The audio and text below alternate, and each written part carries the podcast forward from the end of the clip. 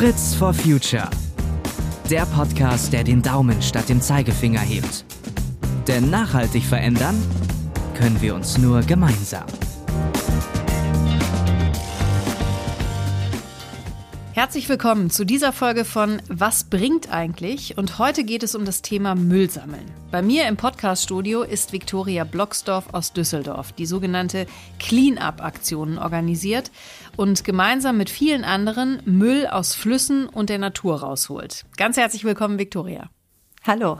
Freue mich sehr, dass du da bist. Wie hat das denn bei dir eigentlich angefangen mit dem Müllsammeln? Dass du bereit warst, den Müll von anderen irgendwo rauszufischen und ihn dann auch zu entsorgen? Ja, bei mir hat das angefangen mit einer Weltreise, die ich gemacht habe. Vor ungefähr zweieinhalb Jahren war ich mit meinem Mann drei Monate unterwegs durch Hawaii, Neuseeland, Australien und habe da sehr, sehr schöne Erlebnisse gehabt, vor allem auf Hawaii, wo wir auf dem offenen Meer Buckelwalen begegnet sind oder auch Delfine und äh, Schildkröten in ihrem natürlichen Lebensraum gesehen haben.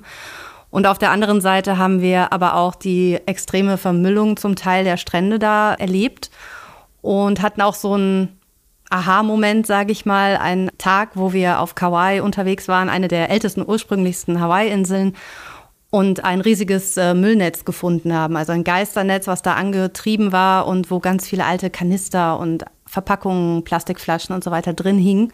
Und wir wussten eigentlich genau, wenn wir das da liegen lassen, dann haben wir keine Chance, das irgendwie aus dem Meer fernzuhalten. Und es wird halt im offenen Meer zu Gefahr für die Tiere und versuchten das da wegzubewegen und haben aber schnell gemerkt, es ist so groß und so schwer, dass wir keine Chance haben, das da fortzubewegen. Und ich kann mich noch ganz gut an diesen Moment erinnern, wo ich am Strand stand und auf das Meer geguckt habe und dachte, das kann nicht wahr sein, dass wir zulassen, dass unsere Welt so vermüllt. Und nach drei Monaten Reise war ich dann zurück in Düsseldorf und wollte das Meer schützen und habe dann relativ schnell begriffen, dass ich das direkt hier vor meiner eigenen Haustür machen kann, indem ich an den Rhein gehe, der jedes Jahr auch tonnenweise Müll in die Ozeane spült und habe einfach angefangen aufzuräumen. Du hast das ja zuerst dann alleine gemacht oder mit deinem Mann auch zusammen. Und dann ist es aber ja sehr schnell größer geworden. Wie schwer ist es denn, andere davon zu überzeugen, da auch wirklich mitzumachen?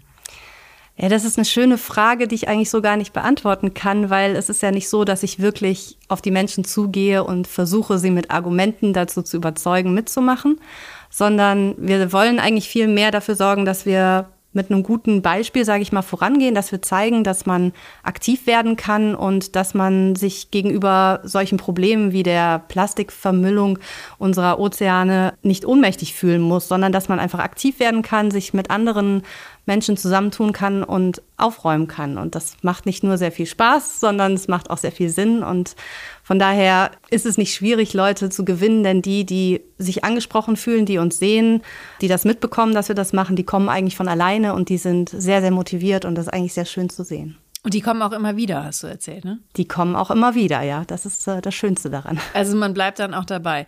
Jetzt hast du gerade schon gesagt, das macht sehr, sehr viel Sinn auch.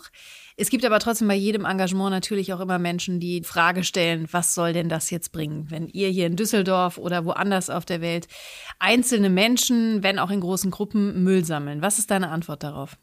Also ich sehe eigentlich die Cleanups so ein bisschen als Tool dafür zu realisieren, was alles an Müll in unserer Umwelt liegt und auch um das sichtbar zu machen. Es gibt halt zwei Seiten. Das eine ist sehr, sehr wichtig. Es geht darum, den Müll tatsächlich aus der Natur zu holen. Jedes Stück Plastik, jede Folie, die wir da mit unseren eigenen Händen rausholen, ist eben keine Gefahr mehr für die Tiere.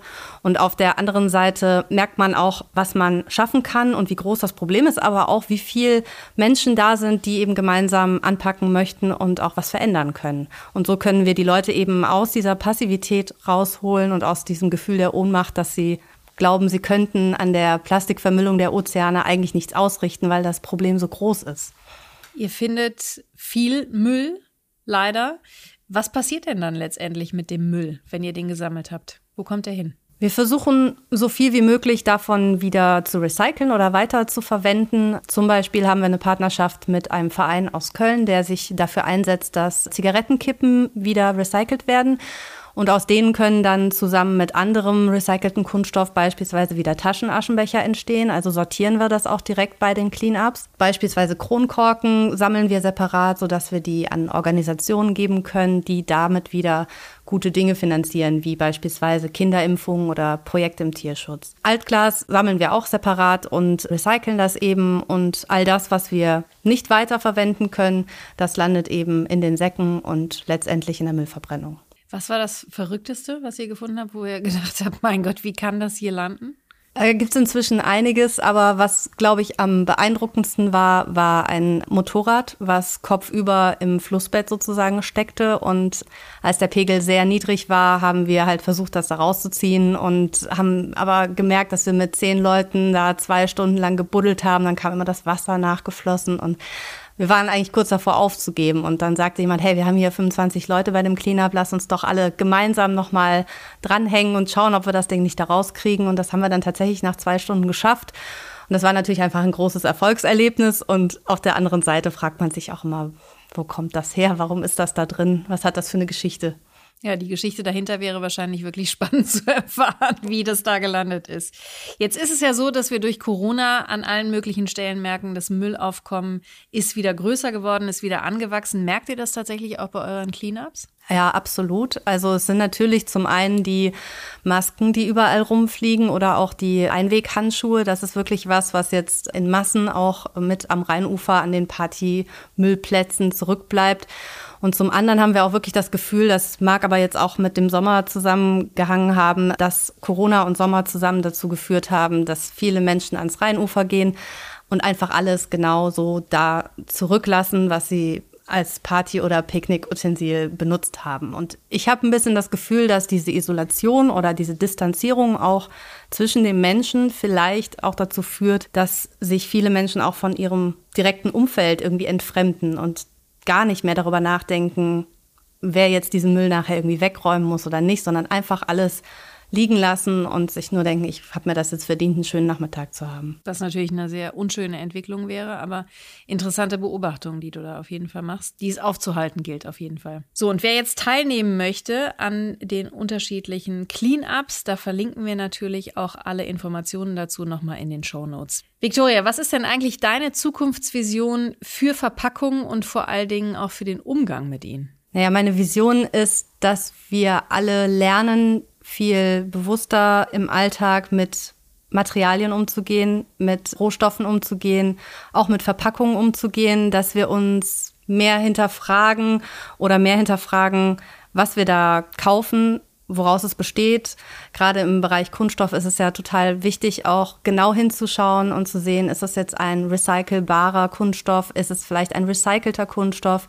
Ist es vielleicht ein absolut unnötiger Kunststoff, den ich nicht konsumieren möchte oder nicht kaufen möchte? Und da ist es einfach total wichtig, dass die Menschen genauer hingucken, wissen, was sie da kaufen und darauf achten, dass sie ja nachhaltiger im Alltag mit Dingen umgehen. Vielen, vielen Dank, dass du heute hier gewesen bist. Wir haben uns sehr gefreut über die vielen Informationen und ich wünsche dir natürlich ganz viele Mitstreiterinnen und Mitstreiter in der Zukunft. Vielen Dank. Und wenn euch diese Folge gefallen hat, dann freuen wir uns sehr über eine positive Bewertung und ihr könnt uns natürlich gerne Feedback oder Anregungen schicken. Einfach per Mail an fritzforfuture.henkel.com. Tschüss, macht's gut. Fritz for Future der Podcast, der den Daumen statt dem Zeigefinger hebt. Denn nachhaltig verändern können wir uns nur gemeinsam.